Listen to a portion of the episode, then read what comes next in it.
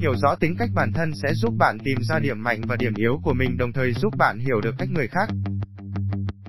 Hầu hết các nhà tâm lý học hiện đại đều đồng ý rằng có 5 loại tính cách chính được gọi là mô hình 5 nhân tố. Và tất cả mọi người đều sở hữu ít nhiều những nét tính cách này. 1.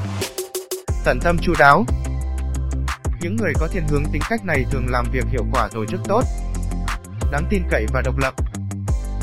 Họ thích lập kế hoạch trước mọi thứ và nhắm đến những mục tiêu rất cao.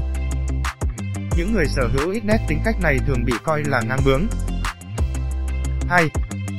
Hướng ngoại Những người hướng ngoại lấy năng lượng từ các hoạt động xã hội. Họ nói nhiều, cởi mở và rất thoải mái khi là tâm điểm của sự chú ý nhiều người lại cho rằng họ hống hách và thích chơi trội. 3.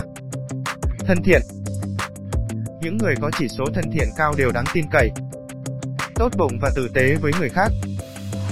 Họ thường tham gia các hoạt động tình nguyện và vì cộng đồng. Nhiều người lại cho họ là ngây thơ và thụ động thái quá. 4. Thích trải nghiệm Những người thích trải nghiệm có rất nhiều mối quan tâm và trí tưởng tượng cực kỳ phong phú.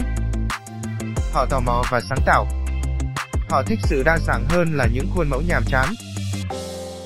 Họ thích theo đuổi sự tự khẳng định mình qua những trải nghiệm mãnh liệt đầy phấn khích. Như ngồi thiền tĩnh tâm, hay sống ở nước ngoài. Người khác có thể coi họ là khó đoán và không tập trung. 5. Quá nhạy cảm Những người này thường trải qua sự bất ổn cảm xúc cao độ. Họ rất nhạy cảm dễ bị kích động và rất hay có những cảm xúc khó chịu như lo lắng và cáu kỉnh. Những người khác thấy họ hay dao động và bất an. Hiểu rõ bản chất của tính cách tính cách của một người sẽ được duy trì tương đối ổn định theo thời gian. Những nét tính cách bạn thể hiện lúc 7 tuổi là cơ sở để dự đoán hành vi của bạn khi trưởng thành. Tất nhiên bạn có thể thay đổi một số đặc điểm tính cách của mình.